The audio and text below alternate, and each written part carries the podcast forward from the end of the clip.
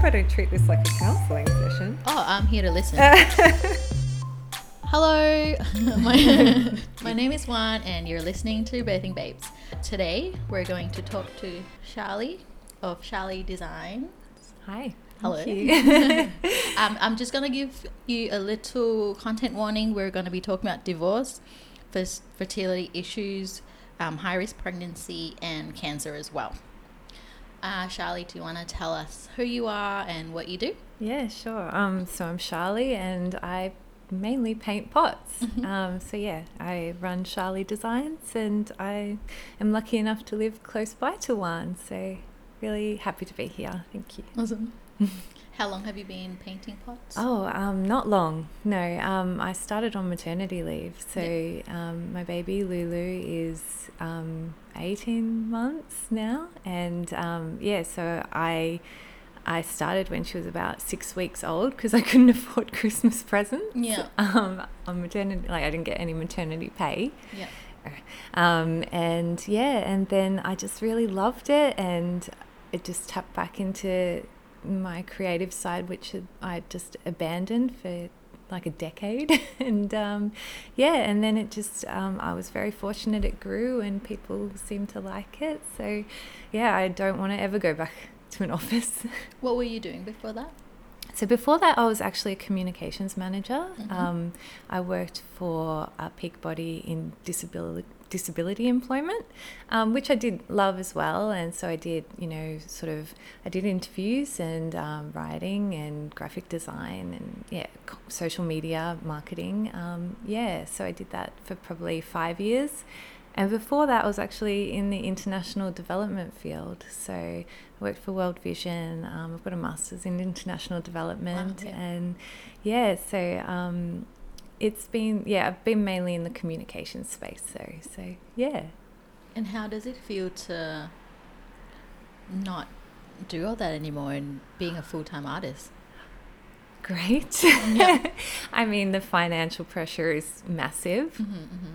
so notwithstanding that um, that's that's definitely the hardest part and and learning the ropes of building a small business you Mm. know i i had no idea and i actually had no drive ever to have my own business. Um, but now that i do it's um, yeah it's just been like a baptism of fire um, but it's so like it does actually take up 24 hours a day your brain space you're always thinking about it but i've never been so passionate about what i do and i've never felt so driven. Um, yeah so it's yeah it's one of those things that you just don't know until you jump into it Do you remember the first pot you sold? Yes, um, I got a commission very early on um, from someone who'd seen one I posted, and um, it just felt. I mean, it was a friend, so I was like, maybe they're just doing it to be nice Yeah. or to encourage me. And then I did get a few other friends commission me, and then it turned into sort of people that I didn't really know or that friends of friends. And when that started happening, I was like, like I, I'd always loved painting and loved art, but I never thought anyone would want to buy what I did. Like that was, that that still blows my mind to this Yeah. day. Yeah. What was your biggest challenge in setting up your own business? Um, I know that everyone says, yeah, you don't make any money for the first few years, Mm. but I mean, I guess because I'd done some, I'd done some like freelance for graphic design and that, and so you sort of get an idea for quoting based on an hourly rate, like Mm. oh, this logo design or whatever it is will take this many hours, and so I was sort of starting based on doing that, but then of course I'm basically doing a similar thing, like someone says I want this on a pot and it, it's very much like a logo design. You go back and forth until Yeah. everyone's happy.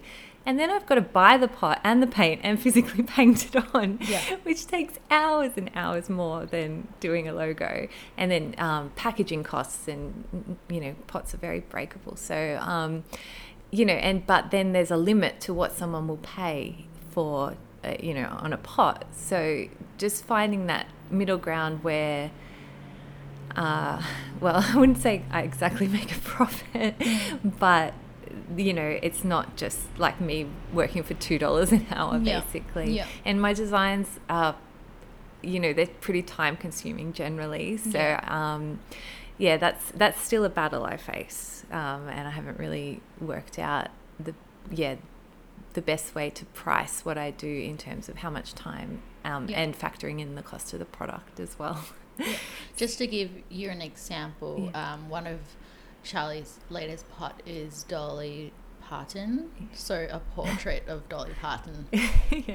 on the pot. Yes. So it, it, it does look time consuming. It is. It does look like hours and hours It worth is. of work goes in there. yeah.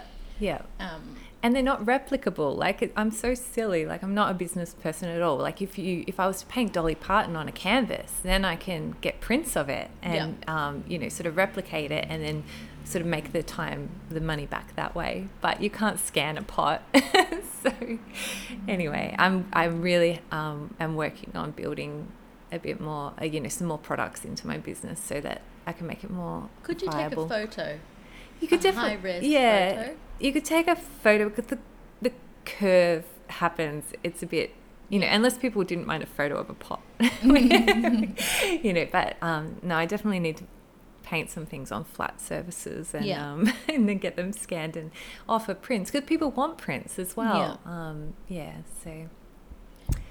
Hopefully, in the next year or so, I'll figure myself out a little bit more. It takes time to Yeah. know exactly what you want to do and where you want to go within your business. Yeah, Yeah. it's definitely and and you know obviously from the start I I never factored in wholesale like there was just no way. So Yeah.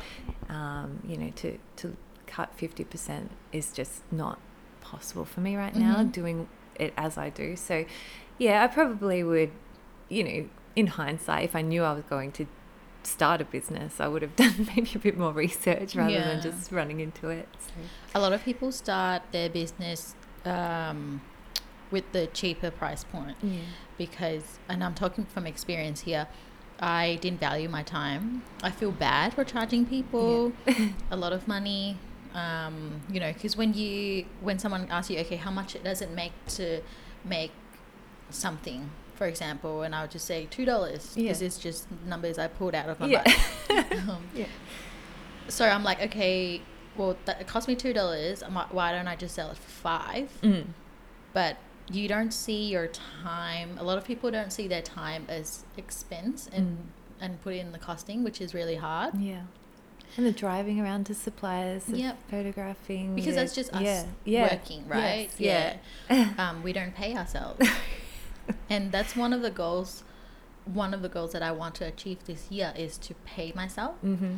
And yeah, so a lot of people start their business with not considering wholesale at all, which is what I did. Yeah. And when I started selling to shops and they tell me, oh, we'll take 50%, I'm like, yeah, what? Yeah.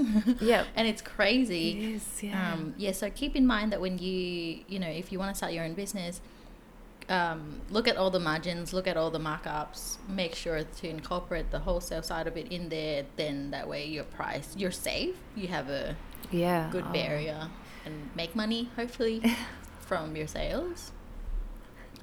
And maybe don't choose something that takes you like two days to do one of.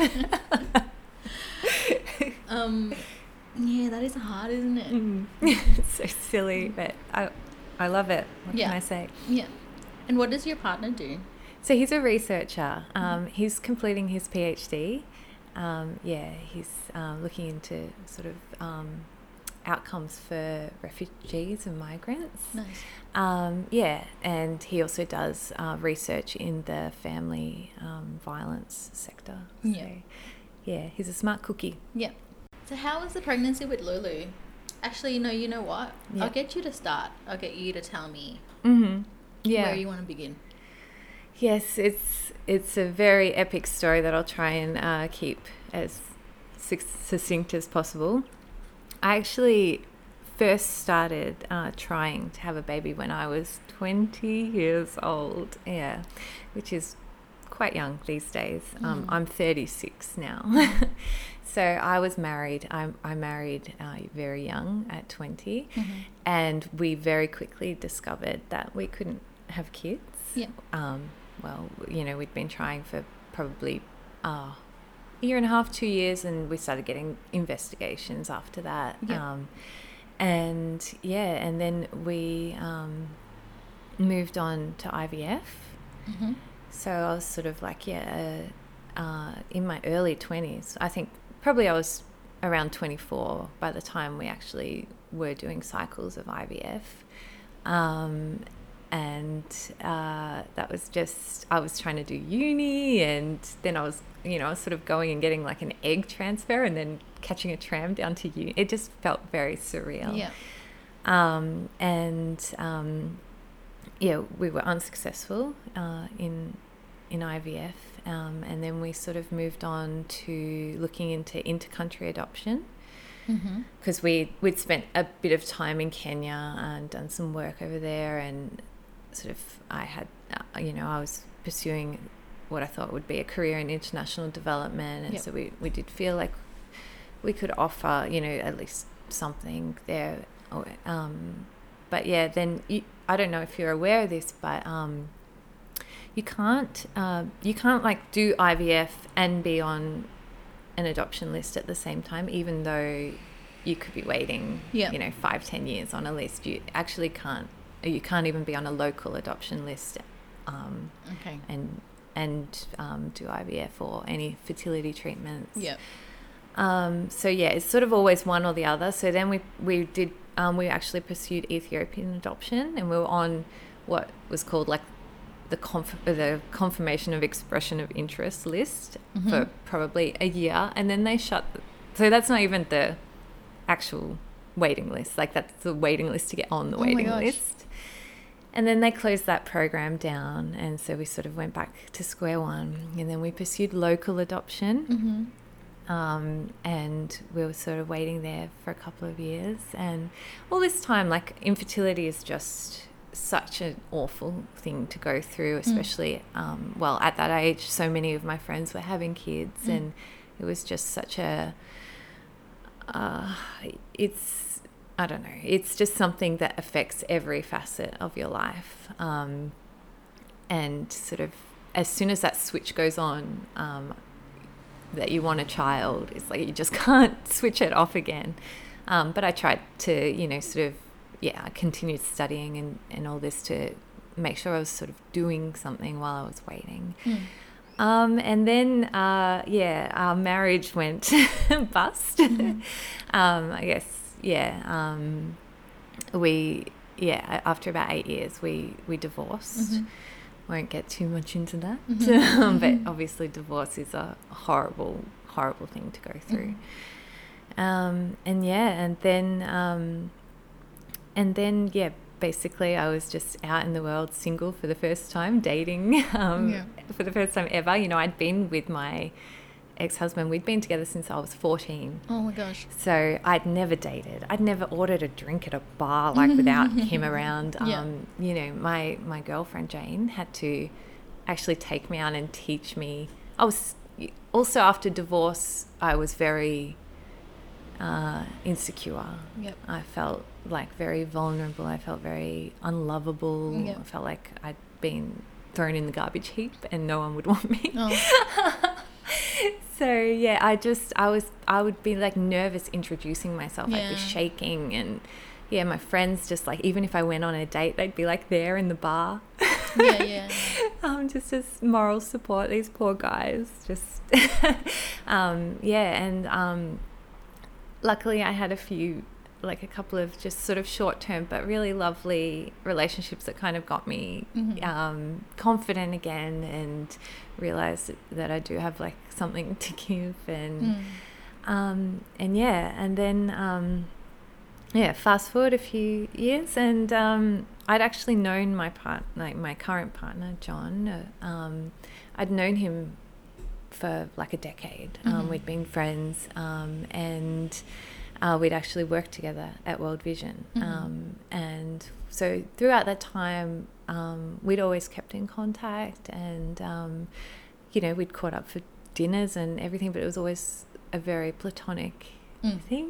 Um, yeah, and then uh, we both sort of found ourselves just, I guess, single at the same time and wanting the same, you know, wanting to go in the same direction Mm-hmm. in life. And obviously, we'd had this strong friendship, and we sort of had a very awkward conversation where we were like, okay, we're sort of like mid 30s now, and um, yeah, should we give it a go? like Yeah. you and me. And it was just, um, it was literally just like a conversation like that. And, and then like, okay, well, maybe we should um, try and go on a date. And, and it was, I felt very, like I felt comfortable with him because he was a friend, but I also felt very scared because I felt like as soon as you cross that line, then there's no going back. Like I was, I would lose that friendship. Yeah. Um, and I didn't want to lose the friendship. Um, but you know, time time was ticking as well. so yeah, um, we literally uh, we went on um, a first date, and within a month we were pregnant. Oh my god. yeah. yeah, yeah. So it was just like bang, yeah, like Li- this- literally? literally. Yeah. um, and so yeah, he had to like Mm-hmm. move in and stuff. um, yeah, so um, but it did feel very much like after so long, like so from the time I first started trying to have a baby. To when I actually fell pregnant was 14 years. yeah. And so for me, like, uh, although it felt very quick in obviously that relationship, and it was, um, for me, it was just like I felt like I'd been waiting for that moment Mm. um, forever. And it just was so surreal. And it just, and it also felt so right. Like it just, the way it just happened, um, you know, I'd, I'd heard people talk about falling pregnant like that, but I actually never believed, like I never really thought it could be possible because Yeah. of my experience. And then when it happened to me, I was just like, I just, I actually couldn't believe it. For basically the whole pregnancy, I was, I was in like, um, I didn't want to get my hopes too high. Yeah. Um, I just thought, no, until I'm actually holding her and she's on my chest, that's when I'll believe it. But Yeah. this is just so surreal. Um, yeah. so, yeah. Um, That's exciting. yeah, it was it was very exciting and very surreal. But yeah, so at the same time as that was happening, um, so my best friend Jane, who I mentioned earlier, Mm. who took me on the dates, I mean, um, took me, you know, chaperoned me. Um, so she had also decided in her early thirties that she she really wanted to have a chance of having kids. Mm. So she started to pursue that herself. Mhm. Um, she looked into like um, you know donor conception and IVF for single women. And as they were doing these uh, investigations for her, they actually found that she had ovarian cancer. Mm. So, um, yeah, so she got diagnosed um, with ovarian cancer actually at 32. Oh. Yeah, and um, yeah, so she was she had chemo and, and all of this, and, and they couldn't uh, save any of her eggs or anything like like that. Um, but when we knew that it was sort of getting bad, um, which it was um, for her, the prognosis wasn't great because she had a recurrence after two years, um, and that was in her bowels. So she like as soon as they diagnosed her, she had to have a complete hysterectomy. So it was just like because of the stage it was in. yeah, because of the stage and how far it had spread. Mm. So it was like this very immediate, Mm. yeah, um, your fertility options are over, this Mm. kind of thing. And then she said to me, and this is before I started dating John, she said, I just want to be able to see a birth. I, I, I want that to be on my bucket list. And of course, I said that uh, if, I, mean, I, I felt like it was never going to happen for me. But I said, if it ever happens for me, I want you there. Um, and yeah, I, like, because I, I knew she'd be a wonderful birth partner.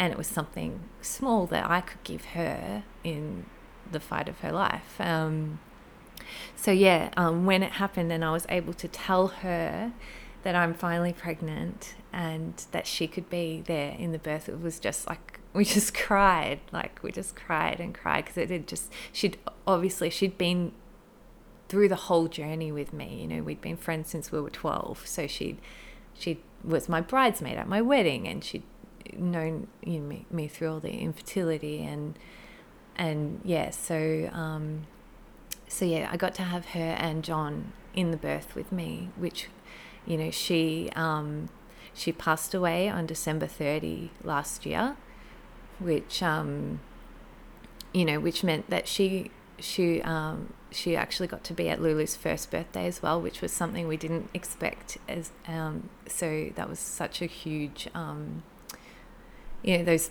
those photos are so precious to me now. Um, but yeah, so to have her there with me, and to have that experience as a memory of her, and be able to, I'll be able to share that with Lulu. Um, that's just, yeah. I mean, she she wanted me to do it for her, but in the end, it was something she actually did for me. Um, yeah, and I feel very privileged that she was there. So, yep. Yeah. I didn't cry. so, on top of all this, um, uh, before I was pregnant, um, I had been diagnosed with some blood clots, DVT mm-hmm. and PE, pulmonary embolism in my lungs and I'd had two rounds of blood clots. So the doctors, the hematologists, had always said to me, if you ever fall pregnant, uh, you know, you sort of have to immediately get on Clexane injections, yeah. which is blood thinning injections, yeah. um, because your risk when you're pregnant is like. So the first time I got blood clots was attributed to the pill, mm-hmm. um, and so any kind of hormonal uh, difference um, means I'm at high risk. Mm-hmm. So yeah, I was I was immediately a high risk pregnancy because of that. Um, and so yeah, every day of the pregnancy, I had to inject myself into my stomach, mm. which just felt so wrong. Like it yeah. just you know, especially when they they start moving around and it's tight and yeah, um, yeah so. Um, but they always assured me that the needle could never reach the baby. So um, do you um, have to pinch the skin? Okay. Yeah, I know. So it, I just got um, like when she got really big, I sort of just did it low towards my pelvis, yeah, like, right, and okay. it just was, you know, I'd feel her kind of move away and stuff. So it, you know, I don't know, maybe I was just sort of making that, you know, up in my mind, but um, yeah, it wasn't it wasn't pleasant, but of course you do whatever you have to do. Mm. You know, I mm. wasn't going to risk anything. Um, so, so is that more for you? The yeah, injections. Yeah, well, they were just to make sure I didn't get any blood clots because okay, yeah. obviously, if if I got in a blood clot, then it would be dangerous for both of us. Yeah. Um, yeah. So, but it also meant that um, I had to be monitored a bit more regularly, and um, it meant that I couldn't have. I, I would have to get induced because okay. um, they they wanted to make sure I that I came off the Clexane within sort of two days of giving birth because of oh the bleeding issues, and also um, you can't have an epidural if you're on Clexane. So if I'd just like spontaneously gone into labour, then that option would have been off the table for me. Yeah. Um, and so yeah, they sort of they induced me at 38 weeks and I had to come off the Clexane for a couple of days prior. Yeah. Um, and then um, go back on um, just after birth and for another six weeks just to make sure it was clear. Oh, okay. Yeah. So, yeah. So, um, so yeah, I was, uh, I did that and I went in for the induction. Where did you have Lulu? I had Lulu at the Mercy. Yeah. Um, and yeah. Uh, and so, yeah, I liked being induced actually. Like, I was very scared about it because um, I've, you know, I, would heard some horror stories about mm. nothing progressing or mm-hmm. all of this. Um, but the actual birth itself, I didn't, you know, it's it's obviously horrible in some ways, like in terms of pain. But um, as far as birth goes, I think that side of things, the labour, um, was as good as it could have been. I mean, I actually didn't ever have a break between contractions. So, in hindsight, I could have maybe asked them to reduce the drip a bit. Oh, okay. Um, because I only ever had like 30, 30 seconds maximum from the start. Oh my god. Between contractions. So there was none of this like talking to my partner Yeah. or no, it was like on um, from from the start. Um, I like I went in, they broke my waters and put me on the drip. Um, I had the tens machine. Mm. How was that? Yeah, I really liked it. I felt it very comforting. Like I, I liked being able to do something during a Yeah. contraction. But it was very early on, it was taken off me um, because it was interfering with her heart rate. So Oh. they they had to put a the like monitor thing on her head, and um, and yeah, and they sort of took me off that, and then yeah, I was like, I was always desperate for a water birth. I just really Mhm. wanted a water birth. Um, Pisces. I don't know. Mhm. I was really, but they said that would never be possible for me. So I don't know. Like because of the induction or because of the high risk? the high risk, Yep. yeah. So that was, I always knew that would be off the table, sadly. But then because of the, because I was hooked up to the machines and the monitor and all that, I actually could never leave the bed, really. I was like hunched over the bed, but it wasn't a very active, you know, I wasn't um, able to really go around the room or go on a ball or anything like that. I was very hooked up. Mm. Um, but I was so inside myself and in the moment. Like I wasn't allowed uh, labor. I just very much went inside myself and I couldn't really notice what was happening around me.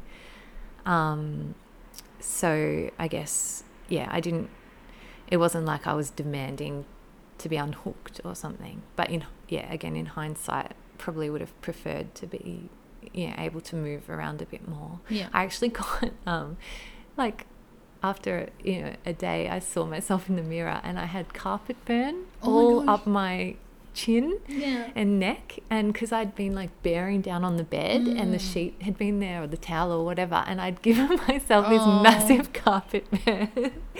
but yeah, so. Yeah, the I, I was so hot too. They didn't have a fan, Mm-hmm. um, and so Jane and John were sort of getting these jugs of ice and sort of dunking towels in them and placing them on me. Um, when was Lulu's? When was she born? she was born on November 4th, 2019. You'd kind of imagine It was so hot.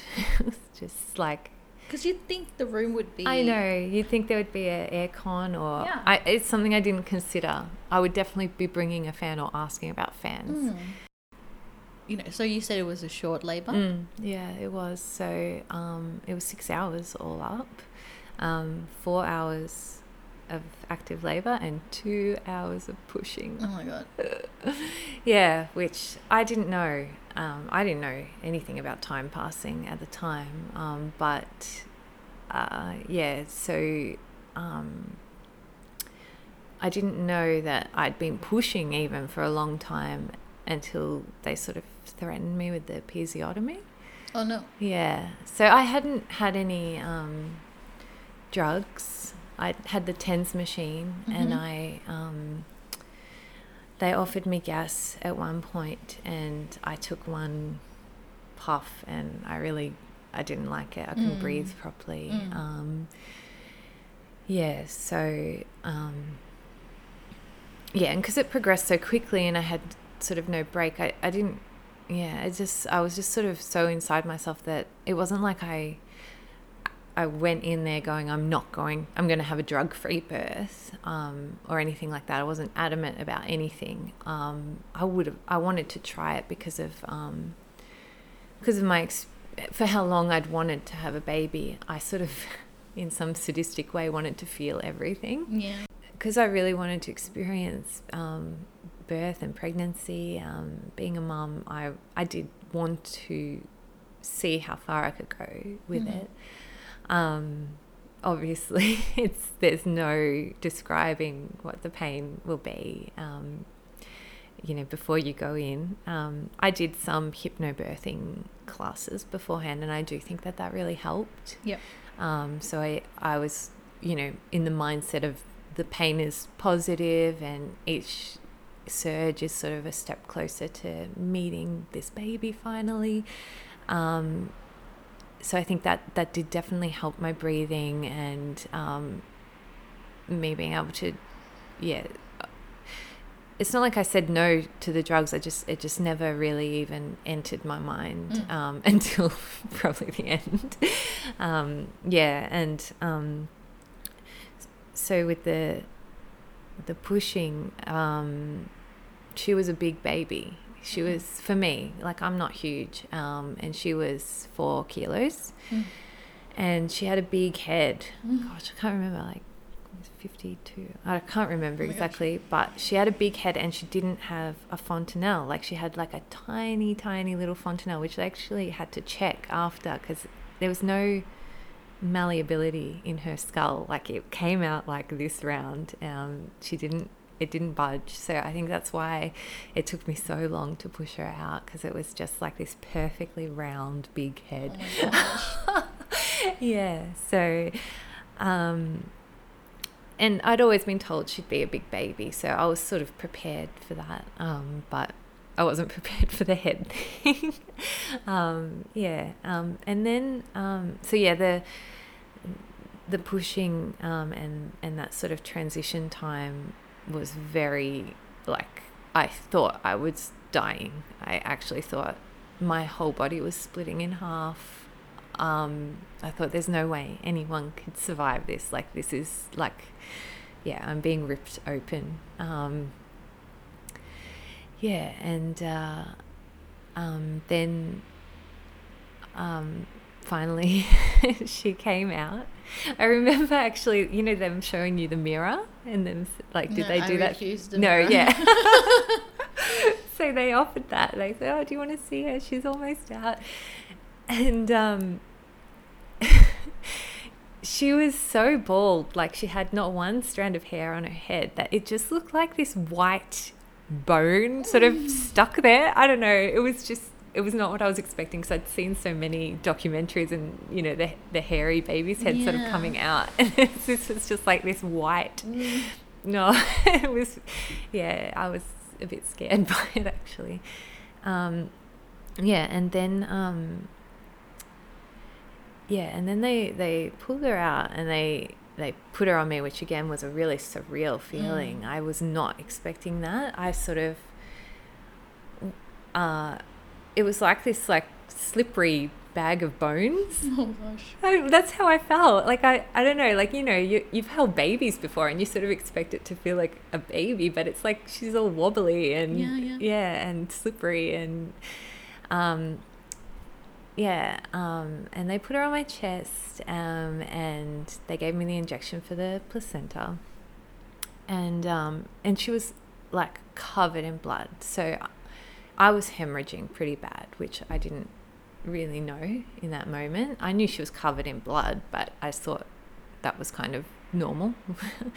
um, and uh, anyway, she's on my chest, and I'm trying to have that um, golden hour or whatever, trying to feed her. And then suddenly, um, there's just a lot of people in the room, and they're, you know, they were starting to be very violent with me. So they were they were pushing on my stomach, and a few of them pushing on different parts of my stomach, and uh, and some were up inside of me and sort of like pulling on me and stuff. And I had no idea what was going on. Like I was like, God, just leave me alone. I'm trying to have this moment with my baby.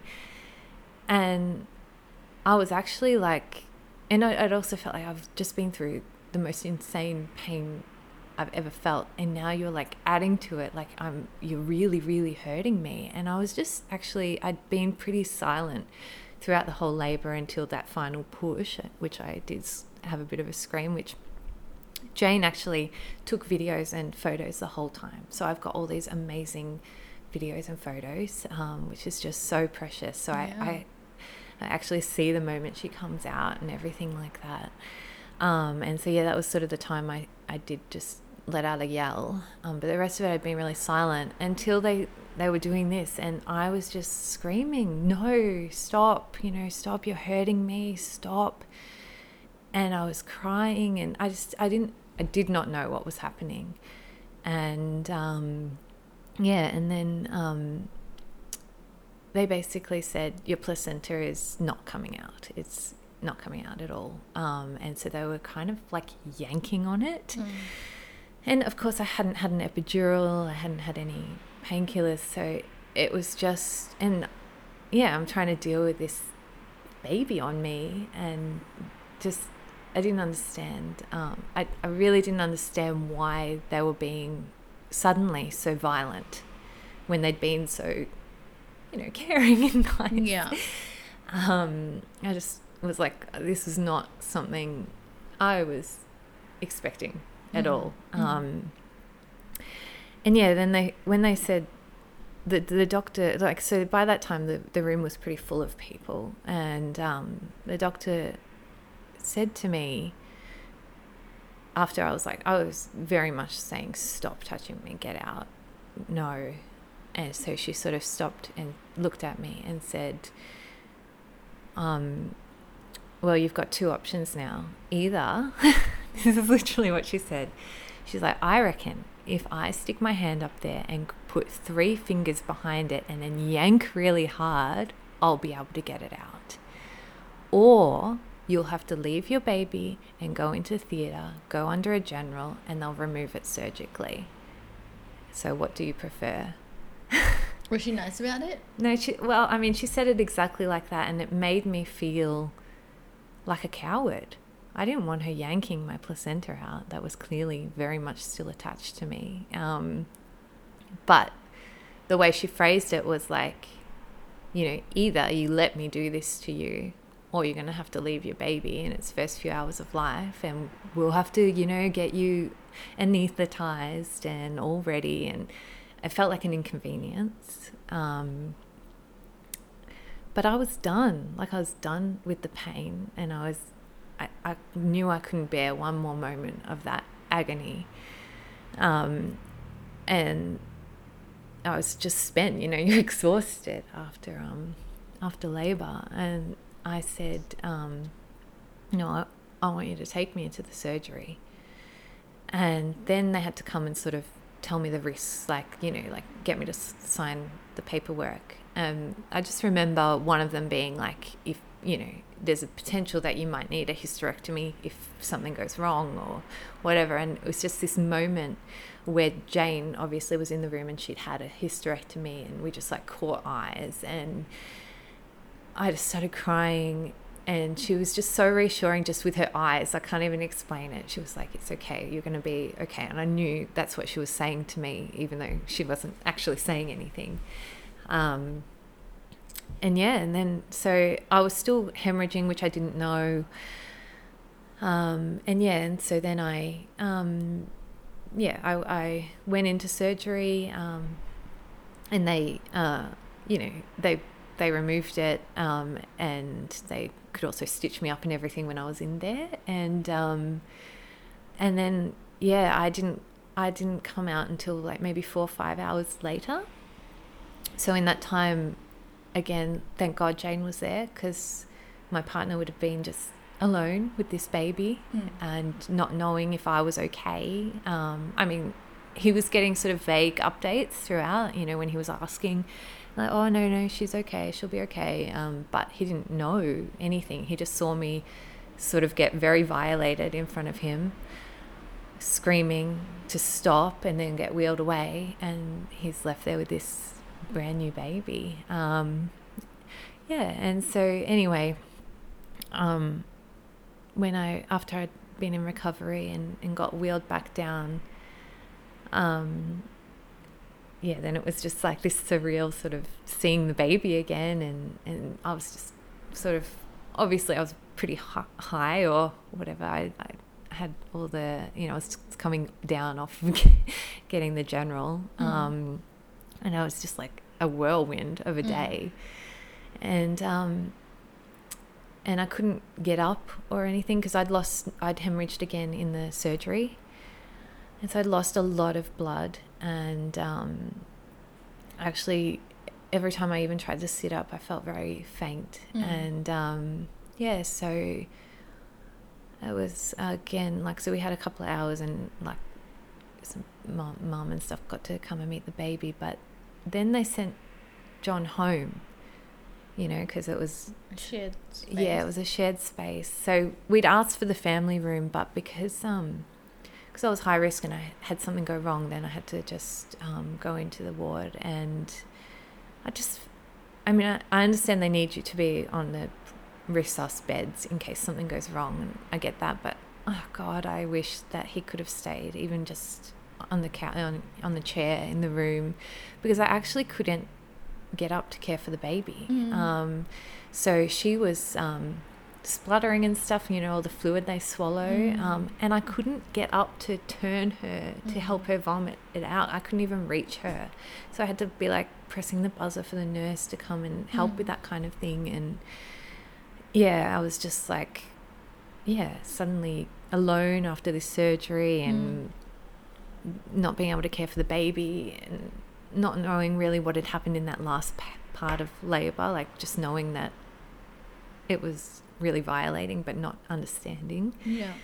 And um, yeah, and then um, it actually took me three days to be able to get out up Mm. off the bed. So I didn't have a shower or anything after labor for three days. Mm. Um, and then yeah, my partner had to like sort of shower me and help me stand and everything. Um, and yeah, and then obviously down, you know, I needed ended up needing iron infusion and, Mhm. and all of this. Um, but um, yeah, so I didn't find out until when the midwife visited my house, like the week after. And I sort of was debriefing about the birth and saying like they were so rough with me and there was everyone pushing on me and pulling at me and it was hurting and and she's just was very blunt um just said they were trying to save your life and i didn't like i didn't know until that point that because no one keeps you yeah updated. yeah, and i i didn't know not birthing the placenta was that serious. Mm. Like I thought, yeah, they'll just get it out, like whatever, they'll take it out. So I didn't know it was had to be sort of within a time frame and why, you know, and that I was I was bleeding and yeah, I just yeah, I guess the urgency of what they had to do just sprung them all into action. But for me, I was just like, whoa, like everyone's being really mean right now. Um, and and it, yeah, um, so I guess even though she said that to me in a really blunt way, um, helped put things a bit more into perspective for me. Like it, I mean, it made it very real, but I think I needed to hear why they behaved that way, and Yeah. it wasn't just like this lack of care. Yeah. Um, they were actually just really doing their job. Um, but yeah, I'd gone in without. I didn't know that that was a possibility. I knew you could get retained placenta, like you know, if not all of it came out properly, or you had a C-section and something was retained. Yeah. Um, but I didn't know that the whole thing could just not come out. Yeah, right. Yeah. Yeah. So, yeah, Scary. scary stuff. Um, and it's made me very cautious of, like, I'm not sure where I stand about having giving birth again. So yeah, that's um. I'd love to, but. It's a massive fear of mine now because they did say that statistically it's likely it will happen again um, with the placenta. Yeah, yeah. So, I mean, I'm sure there's, you know, maybe if I just got an epidural from the start, or if I just opted for a C-section, or something, you know, there'd be ways around it. But I'm scared. But how would you have known? no, exactly, exactly. Yeah, Yeah. yeah. Um, and how?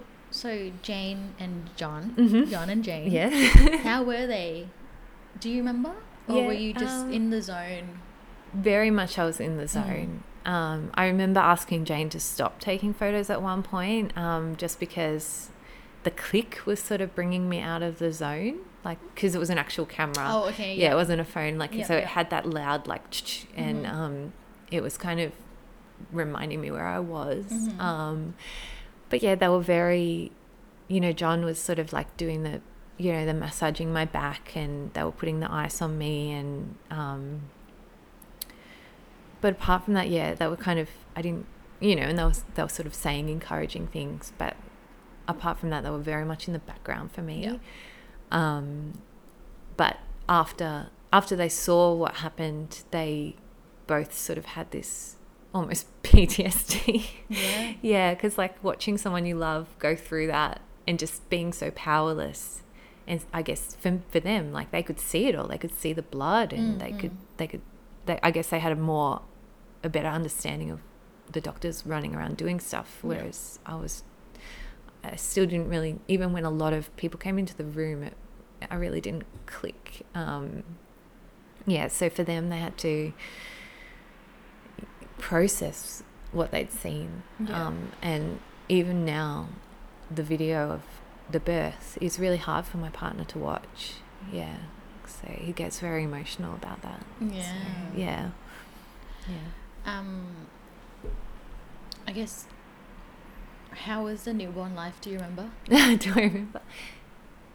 I liked it. Yeah, Yeah. I know. I know that that's not everyone's um, experience, but I mean, you know, it obviously came with its struggles. She she was a very colicky baby, and Mm. so we we had to battle with that, and she was in pain. Um, but um, I found those first, you know, few weeks just bliss. I loved it. I loved Mm. having her in my little sling and going down to the market and just feeding her. I mean, feeding obviously really hurt um, to Mm. begin with.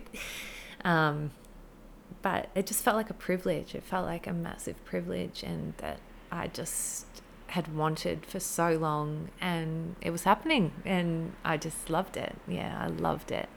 Um, we ran into some trouble when, you know, after that six weeks when she, she was like just always a serial cat napper and Yeah. would never have these big day naps that people talk about. Mm. She does actually now, but for that first year, no, 20 minutes, 16 minutes. On the boob or not? Oh, look, she would sleep longer if she was on me. Yeah.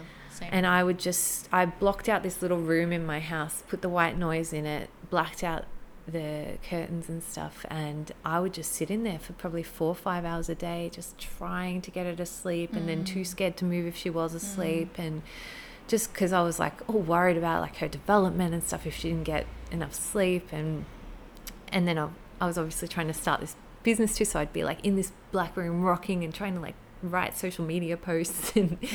um, and it was like over the summer 2019 20 summer so i felt like i was just inside and then of course we went into lockdown Oh yeah. not long after that so it was just this sort of year of um, yeah being Yeah. being inside um, but yeah you, you get through it don't you When Akira was born, Mm. I didn't want her to take her anywhere Mm. for the first four weeks of her life. I'm like, Mm. she's a newborn. I'm not going to expose no her to vaccinations and yeah Um, but then it was weird being inside all the time, even though like I'm a homebody. yeah But it was just like it's me holding her all day, yeah watching a movie. Yeah Like I'm not an active person, so I don't even think to get some sun and go out for walks because I'm like I'm Mm. happy yeah holding her, yeah and she doesn't sleep as well. mm-hmm. Um, and she would sleep for longer if she's on the boob. mm, hmm But I don't know better. yeah I thought she's feeding this whole Yeah. time, but she was just using me Yeah. as a dummy. Um, but yeah, She's been on the boob three hours Yeah. now. Gosh, she has such. She's so hungry. Yeah. but you should see Yeah. her when she was little. She was like rolls, rolls, rolls. oh, that's the cutest. rolls. That is so cute. Oh, I'll show you a photo oh, please do. Please. Oh, Um, yeah. and then you start a business. Mhm. And Crazy. How's it going now? now it's great. Like in terms of, I think, in yeah, I think her not sleeping was really hard. Like I definitely found that very very hard because I would I was trying to start this business and I was suddenly very passionate about it and I wanted to make it work because I didn't want to have to go back into the office Mm. and um, I wanted to yeah have something that I could do around her. But then she wouldn't sleep and like Mm. painting obviously it, you can't just do it 16 minutes here Mhm, and mhm. 25 minutes there like you've got you've got to have that you know you know an hour 2 hours solid blocks Mm. um, so I found it really hard, but it did teach me to be like super productive. So, like, the second she would fall asleep and I could put her down, it was on. Like, I was working. I wouldn't have a glass of water. I wouldn't go to the toilet. I would not get up. I would, like, I was not looking at my phone. I would just work. Mhm. And that, like, as she progressively got better at sleeping, I was still in that mindset and that sort of way of working, which was Mm. like, um, you've only got like you don't know when the Yeah. the alarm is going to go, go off, so you have to really put your head down now. And it's t- it's really taught me how to be a lot more productive with less time. Yeah. So it was, I don't want to say it was good, um, but it has really, yeah, it's helped me learn that, which, whereas before I was like, I would fart around. Like I would, you know, oh, check, you know, whatever, Insta and, you know, look at this and get myself a cup of tea, get settled. And yeah, no, none of that now. Literally don't go to the toilet. yeah.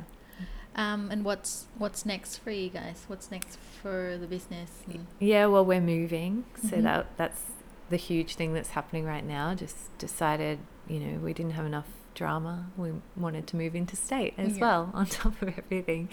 So um, that's huge. Like moving into state with the babies is just like a lot to organize um, and expensive. Mm. Um, really more expensive than I thought. Like Mhm. just even getting a truck up there to Queensland, we're going, Brisbane. Um, yeah, so um, it's weird. It's a weird time because obviously I've got beautiful Lulu. I've got this business that I love. But you know, this year I've I've lost Jane. I Mm. mean, well, late last year I lost Jane, um, and now I'm I'm leaving behind my family and friends. So it's this very it's a yeah it's a real transition time that I'm hoping will be the right decision for our family. yeah. Um, but it's a lot, yeah, it's a Mm. lot. Mm. Have you traveled with Lulu before, like on the plane? Mm. She's okay. Oh, she's okay. She's so I recently so I've I've done a few trips with her because you know after lockdown no one had met her, so my grandparents had Mm. never met her. So we went there for Easter. Um, my dad's in Canberra, so um, I, I've I've flown there a few times this year, and one time I did it solo, so it was just me and Lulu, not my partner, and I Mhm. was like, "Whoa, that is so much harder doing it solo. Like there's so much, to, like even just walking up those stairs to get on the plane and carrying her and carrying her bag and carrying my bag and." I wanted to have the travel pram, but I couldn't carry it all. And um, yeah, I was like, I'm never doing it solo again. And Mm. but now when when I fly to, to Queensland because my partner has to drive the car up, I'll be doing it solo. so But she can walk.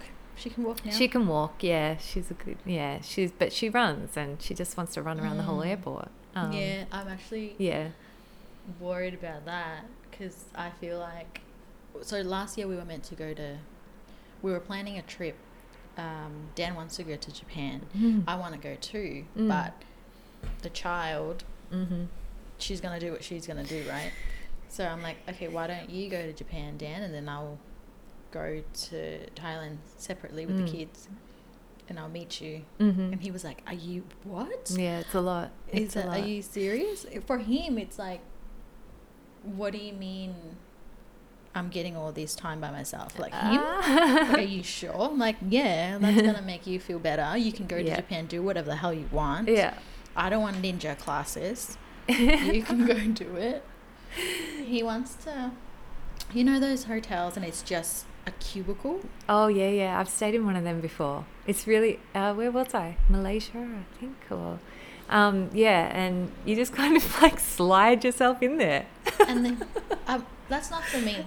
yeah. Like, and um, yeah, so I don't want to do ninja lessons, and I'm not like I like ramen, but I like it being made for me. I don't want to cook it. So you know, you go do what you want to do. yeah. I'll meet you in my in Thailand, so I Mhm. can eat anything I want without having to worry Yeah. about him. Um, But the flight. but then Yeah. COVID happens. We were going to go in April. Uh-huh. COVID happens. I'm like, thank God I didn't spend thousands and thousands of dollars. And I was worried about Akira not wanting to sit still. Mm. Because she would have been almost 2 Mm-hmm. She would just want to walk and run the whole plane. Like, So the last trip I did, um, Lulu. So yeah, she's eighteen months, and this was only a couple of weeks ago. This poor guy next to me was just like, you know, a man ta trying to take a flight, mm. and she just kept trying to tickle him. oh my god, She's going tickle, tickle, tickle, and just like tickling his legs, and oh, what can you do? You I mean, he was very polite. But, You can only entertain them so much, and then Yeah. afterwards you're just like, yay, tickle. yeah, go for it. Can- Yeah. yeah. Um, But yeah, like that's a that was a short flight. It wasn't like six, seven hours. Yes. Yeah. It's crazy. But good luck. Good Thank luck you. with the move. Thank you very much. Mm. Thank you. Um, yeah. Was Um, there anything else you want to add?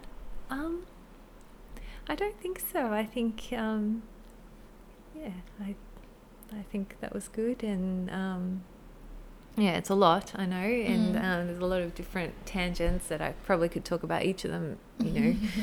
for hours on end. But um, yeah, it's um, it's actually nice to get it all off my chest. and Yeah, yeah, yeah. yeah. Thank you so much for your story. No, thank you. Thank you so much for your story. I said the first time I said it funny. I don't know why. um, No, and Thank thanks for coming to see me thank you.